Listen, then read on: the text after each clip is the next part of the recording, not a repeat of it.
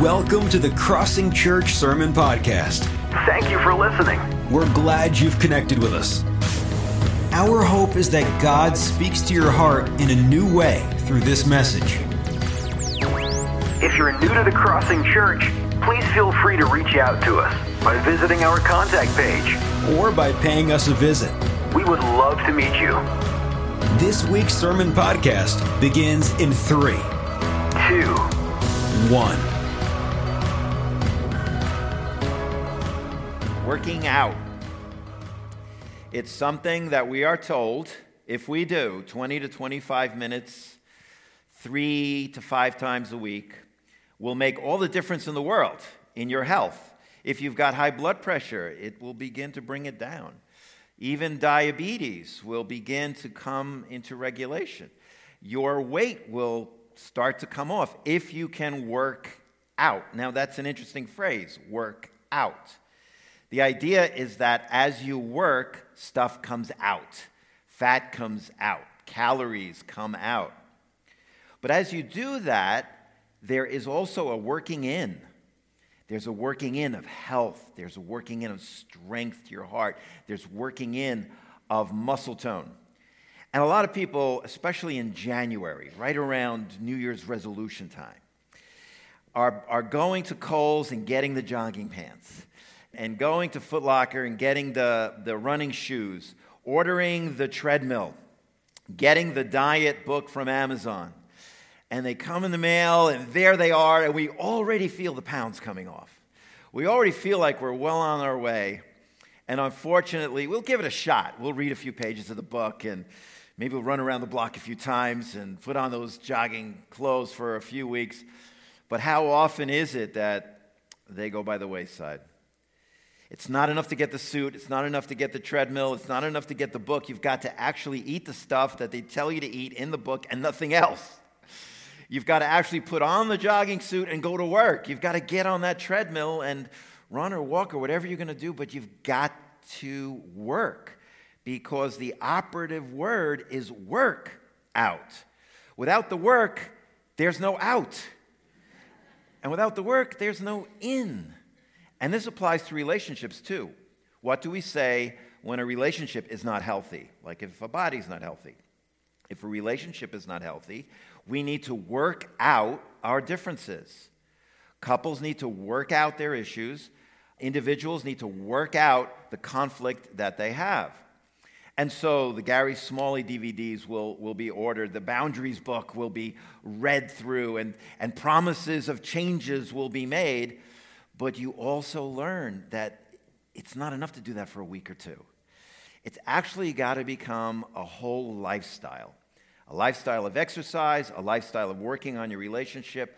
That's how issues get worked out. That's how bad health habits get worked out. That's how good things get worked in. Now, last week, you heard, I'm assuming you did the, the first verses of this chapter, but, but you heard about this amazing process that Jesus Christ went through. Mind blowing, mysterious, that he gave up his rights and privileges as God, emptied himself and became a servant, humbled himself to the point of a cross. And therefore, at this beautiful crescendo, verses 9 to 11, Therefore, God highly exalted him and bestowed on him the name that is above every name, that at the name of Jesus every knee shall bow and every tongue shall confess that Jesus Christ is Lord of those who are in heaven and on the earth and under the earth. Wow! What we're given in the early part of this chapter is the model, the jogging suit, the treadmill, the book, the example.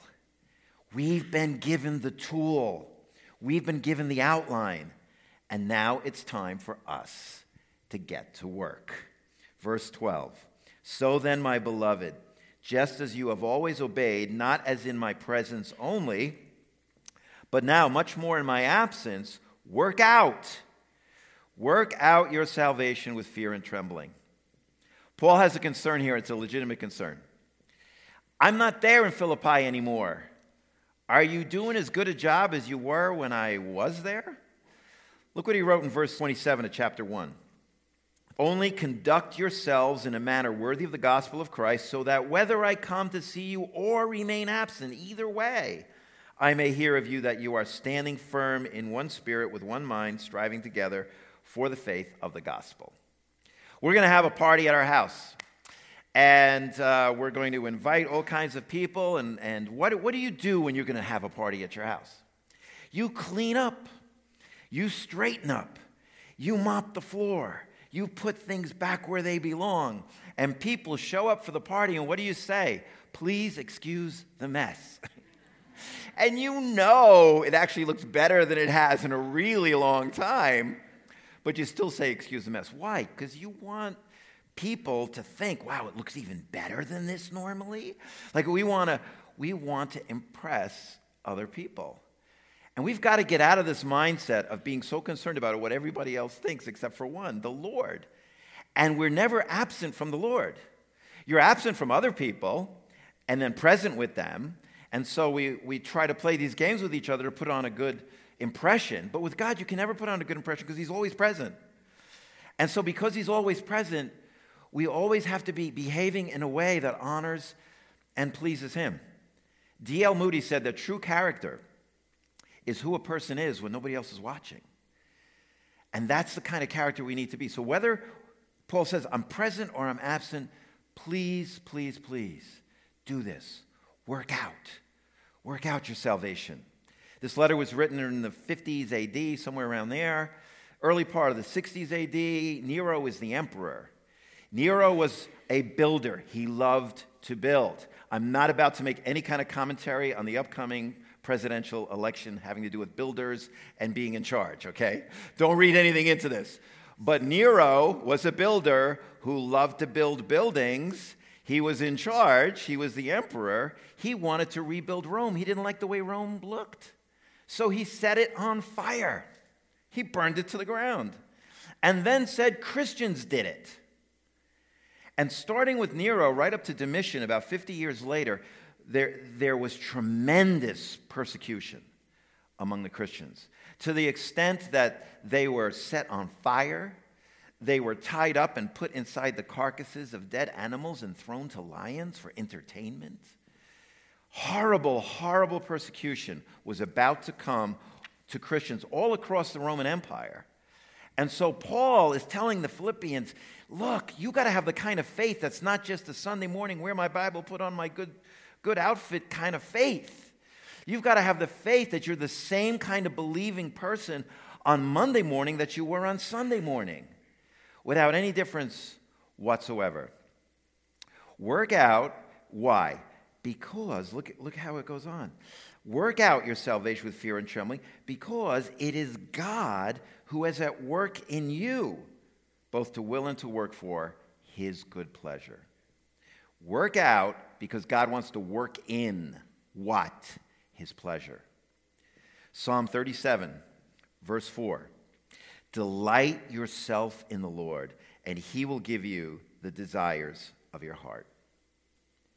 When you delight yourself in the Lord, you know what he does? He puts desires in your heart. This verse does not mean he'll give you anything you want. No, what this verse means is he gives you the wants themselves as you're delighting yourself in the Lord, all of a sudden you want the things He wants you to want. And the stuff you used to want, all of a sudden you don't want it so much anymore. You're saying, I used to love to do that. I don't love to do that anymore. I love to do things now that I never thought I'd love to do, but I love to, I love to read the Bible. I love to pray. I, I, I enjoy going to church. I never did before. What's happened? Desires have been put in your heart as you've delighted yourself in God that He put there. So He's working in His good pleasure. We've got a workout here with a partner. Those of you who lift weights, I don't, never did, but it's so important to have that person, what they call them, the spotter. You know, that partner who's there to make sure you don't kill yourself with the weights. We've got a partner that's awesome, and he's God. How many of you have a partner at work that your job kind of depends on someone else also doing their job well? And if they don't do their job well, you got to pick up for their slack. Are any of you in a situation where, where they very often do not do their job very well? and you are, are left scrambling, otherwise, you're both going to look bad, you're not going to perform, how much better is it to have a great partner?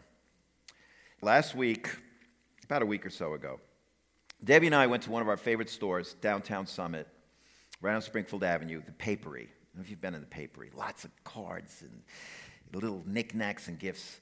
Well, the Papery is closing and moving a couple of doors up to a smaller space. We didn't know that. We go in and clearance, clearance. We got some great buys on things. Everything's like 50% off and so on. And the thought occurred to me they have these awesome bookcases that they put the displays in. I said, Are you selling the furnishings too? And they said, Yeah. Are you selling those bookcases? Yes. I went over to the bookcase. They had a price on it that was like crazy cheap. And they're beautiful. And we bought three. So I now have three bookcases. How am I getting them to the house? What am I going to do? Long story short, renting a truck, getting two guys, straps, blankets, dollies, lifting. It doesn't, it doesn't fit, taking off the legs. Oh, now. In other words, what looked like a really good idea is still a really good idea because now they're in there and they are like really nice. But it was a lot of work. We get this ideal in, in, in our minds for where we want to be spiritually, and we think we're going to automatically get there. You're not, it's work. But we've got a great partner. I want you to imagine your life as a house. Jesus bought your house. If you've given your life to him, if you've understood that on the cross, when he shed his blood for you, he was taking your place, he was bearing in himself our sins, and we're all sinful people. And by asking him for forgiveness inviting him in our heart, he took over. He owns us. The Bible says you are not your own. And so our house, our life, was deeded and titled to Jesus. And guess what happens? He shows up in front of your house with two big moving trucks. One moving truck says the cross of Calvary, and it's empty. The other moving truck says power of the resurrection, and it's full. And the idea is that the Lord gets out and walks with you into your life, into your house, and goes through the rooms and says, All right, I've got some things that need to get out of these rooms. And I've got some other things that need to go in. And so you walk over to something and it's way too heavy. I mean, this is something you've never liked in that room. I mean, it's always been, you've tried to cover it. It's a little embarrassing. You wish it wasn't there. And the Lord says, That's the first thing we're moving. Lord, I've tried. It's so heavy. Don't worry. You get on this side, I get on that side. And you and God pick that thing up and you walk out to the Cross of Calvary truck and you leave it there. And then he says, Come on over to this other truck, the power of the resurrection truck. And he's got something perfect that he wants to put right in that room. And you go through that process in your life. You see, you receive your salvation, you are born again as an act of God's grace, unmerited favor. You do nothing to earn it. God forbid, then the cross would be meaningless. But having received it, now there's a process that has to begin of you and God working together. You see, we're God's occupation. Occupation comes from the word preoccupation. They just dropped the pre somewhere along the way. But your occupation is what you're occupied with, and God is occupied. He is occupied with us with this process. Look at what it says in Ephesians chapter 2 verse 10. We are his workmanship, created in Christ Jesus for good works, which God prepared beforehand that we should walk in them. We're his work. We're his job. We're God's occupation. Somebody has said that life is really not a lot of ups and downs. Life is a lot of ins and outs. It's God putting in and God taking out. I want to share with you a little bit about a woman named Lillian. She lived in the early part of the last century. Lillian was 22 years old, and she had all kinds of dreams for her life. She was engaged to be married, she was very much in love. She kept a diary, so we know her thoughts. And Lillian wrote in the diary that she dreamed of, of having a big, beautiful home, of being a, a mom, of being a wife, and having 12 children. That's what she wanted a big family. Well, along the way, Lillian, in her life with the Lord, began to pray, and her heart is stirred, and she began to feel that God was impressing on her to go to Egypt. Now, to go to Egypt in 2016 is a big deal. To go to Egypt in 1909 is a really big deal. But she's feeling like God is saying, I want you to go to Egypt. So she shares this with her fiance who does not feel these inclinations. And he says to her, Lillian, basically, it's me or Egypt. And she goes back to God in prayer.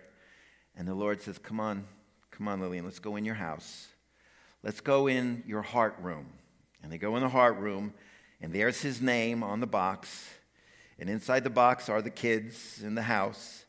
And God says, Come on, let me give me a hand with this. And they carry it out to the cross of Calvary truck. And they walk over to the other truck, and there's a box in there that says Orphans of Egypt. Come on, Lily. And they take it and they walk in and they leave that one in her heart. 50 years go by. Lillian is still keeping her diary as the children are gathering and gathering. And 50 years go by. Near the end of her life, she writes this in her diary I was a young, happy girl of not quite 23 years, full of dreams of all the wonderful things I was sure life held for me. The most important of all was that I would have 12 children. Here I am, a tired, old, gray headed woman, looking out my window in Egypt and not seeing 12 children, but 1,200 children. I believe few have lived a fuller life than I. Lillian Trasher, her orphanage is famous 1,200 orphans at a time. That was hard work for her to do to let God take that box out with that man's name and those children and put this other box in. But at the end of her life, she could not be happier that she allowed that, that transaction to occur. It's going to be hard work for us to let God get in there and do the work that He needs to do within us. It's going to cause some grumbling. We're going to be disappointed. We're going to be sad. We might even get a little mad at God. That's why the next verse occurs. In verse 14, do all things without grumbling or disputing. Don't argue with God over it. I mean, you can argue. Read the Psalms, it's full of arguing. Let Him know how you feel. But at the end of the day, then surrender and let Him do the work that He needs to do. Because we have really no right to argue with God. If you think of what He's done in your life, how He's forgiven your sins, Lamentations 3:39 says, "Why should any living mortal or any man offer complaint in view of their sins. I had an attorney friend in Scotch Plains. His name was Michael. We prayed for Michael. Michael was a Jewish man who was very curious about our faith and whether or not Jesus was Messiah. I'd often talk with him about it. Michael came down with bone cancer and colon cancer, and he asked our church to pray. And we prayed. And he got treatment, and, and after the treatments and prayer, he was declared cancer free. And he was so so excited. He believed that God answered those prayers. And I saw him sometime later, and I said, uh, Michael, how you doing? And there, there was a partner, one of his partners was there. I said, Michael, how you doing? And he said, I'm doing great. I have Crohn's disease. And the guy that was next to him was like, What are you talking about? And this guy didn't know about Michael's history. And Michael says, You see, when you've got bone cancer and you've got colon cancer, and it's gone, but then later you get this terrible stomach pain, and you find out it's not bone cancer, it's not colon cancer, it's Crohn's disease, you are thrilled you have Crohn's disease. We got to put everything in perspective. When we were on our way from eternal separation from God, without hope, without God in this world, in our ignorance and in our blindness, and God in His mercy and grace raised us from the dead, forgave our sins, filled us with the Holy Spirit, and promises us heaven, then anything else that happens in life is not worth grumbling over. It's really not. Numbers 11, verse 1. Now the people became like those who complain of adversity in the hearing of the Lord. And when the Lord heard it, his anger was kindled. God doesn't like it. I mean, I took my son once to go see the Power Rangers. This is when he's little, right? And we go to Radio City Music Hall to go see the Mighty Morphin Power Rangers. And it cost me a lot of money. I bought really good seats. And, and, and the, the boy, to park in New York and all the, the tolls and the, wow, went all out. And we, the concession stand and got him this and got him that. It's the end of the night. It was a great night. We're leaving the theater. We're in the lobby. And there was like this, this sword that lit up or something that he wanted. And I said, and I, and I want that. And I said, no, honey, look, we've done enough. And he got, he like drew, oh, did I get mad? and I went down the list of everything we did that night and everything that he got already. And how dare you put your foot down to me? Well, he started to cry and he felt bad and he asked me to forgive him, and it was okay. but we're like that with God, right? God does this, God does that, that, that, and then, but God, I want that. And God gets mad sometimes. Like, don't you see what I've done for you? So do everything without grumbling or disputing, that you may prove yourselves to be blameless and innocent, children of God above reproach, in the midst of a crooked and perverse generation, among whom you appear as lights in the world. Act like children of God. Before I was a believer, there was a song in my teenage years. I didn't know I could be anything else. There was a song I loved called Children of the Grave because I thought that's what I was a child of the grave. And I was a child of the grave. And then one day it dawned on me I'm a child of God, not a child of the grave. Uh, John 1, verse 12. But as many as received him, to them he became right to become children of God. And as children of God, let's not grumble or dispute. And as God is working in these things and we're not grumbling or disputing, we're shining brightly like the stars. Right now, I can see the sun came out. Thank God. The clouds hopefully are gone. Do you know the stars are in the sky? If you look up and see a blue sky, stars are there, but you don't see them because the sky is blue. It's in the darkest of the night that you see the stars. There's this new technology in televisions. I mean, you may have heard it already. Uh, my phone has it. If you have a Samsung, you probably have it called OLED, organic light emitting diodes. The televisions are pretty expensive right now, but they're coming down in price. Probably by this coming Christmas, they'll become affordable. Organic light emitting diodes, OLEDs, are different than LEDs. LEDs have a backlight to them, so they're thicker. An OLED is about the thickness of my pinky. It has no backlight. There's no light going through a filter to make colors. The molecules, the red, blue, green, yellow molecules, self emit. They get electrified and they give off their own color without a backlight. What that means is this then the, there's true black on the screen. You see, an LED never has true black. An LED has gray because there's a backlight. You remove the backlight, you have true black. When you have true black, colors pop because they're against a true black. The darker the world gets, the brighter our colors are supposed to pop for the Lord. We are organic, light emitting humanoids.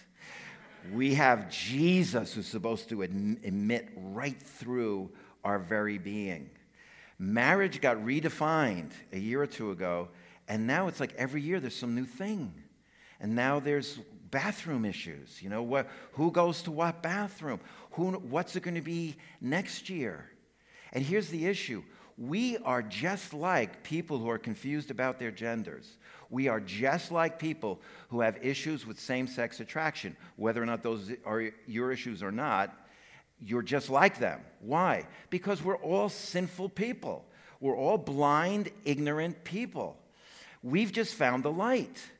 The message of the Bible is simply this someone put it this way it's one beggar telling the other beggars where they found the bread. We found the bread. And so our job is to speak up for righteousness, to speak up for what is biblical truth, but to do so with grace and mercy and love and understanding that people without God are hopelessly lost. And their only hope is the light that shines through us.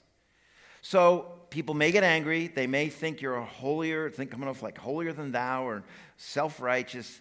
If you just approach people with humility and brokenness and say, please understand, I am not your judge. The Lord God is your judge, and He's a merciful judge.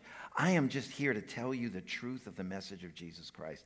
And it's getting darker and darker and darker. And we should be like those that the Lord said in Luke when you see these things happening, just lift up your heads. Your redemption is drawing near. The world more and more needs a redeemer, needs a savior, needs people to stand up for the truth, needs people to say that light is light and dark is dark. Look at Isaiah 5, verse 20. Woe to those who call evil good and good evil, who substitute darkness for light and light for darkness, who substitute bitter for sweet and sweet for bitter. Life in HD is you and I living in such a way that we manifest the truth to all those around us and shine with the light of the world so those groping in darkness know where to go to find the answer. That's life in HD. Paul then shifts and he goes introspectively and he says, Do this, verse 16, holding fast the word of life, so that in the day of Christ I may have cause to glory that I did not run in vain, nor toil in vain.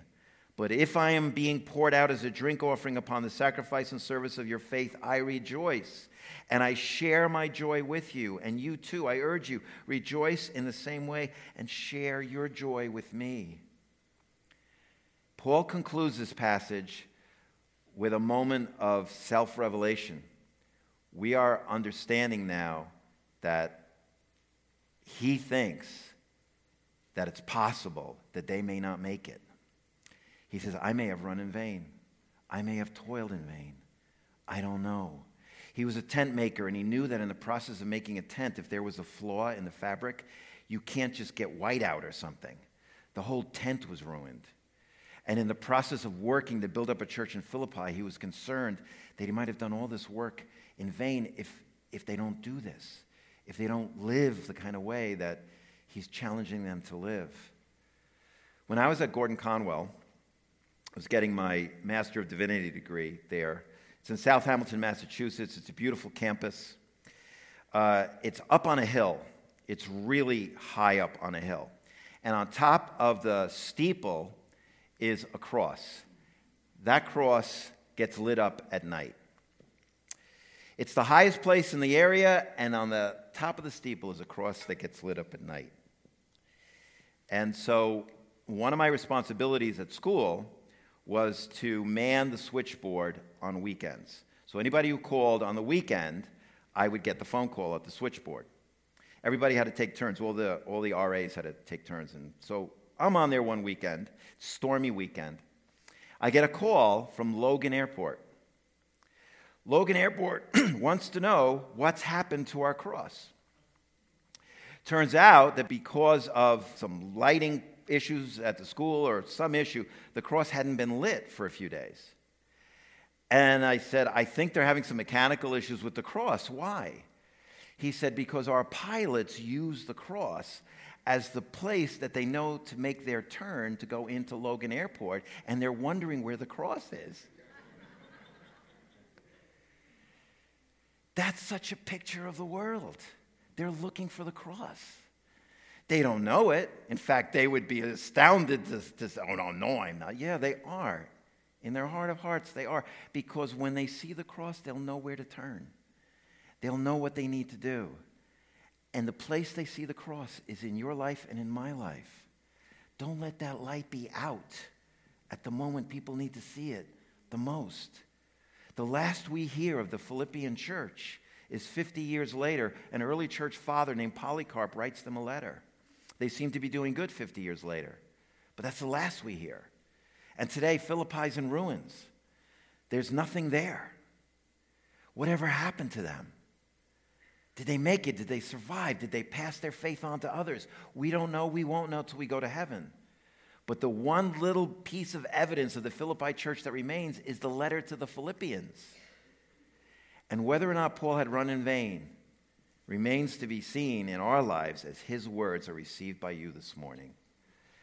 Live your life in such a way that you are working out with God your salvation so that he can work in his good pleasure. Don't grumble about it, let him do it, and if you do, you'll shine brightly and point people to the way of the cross.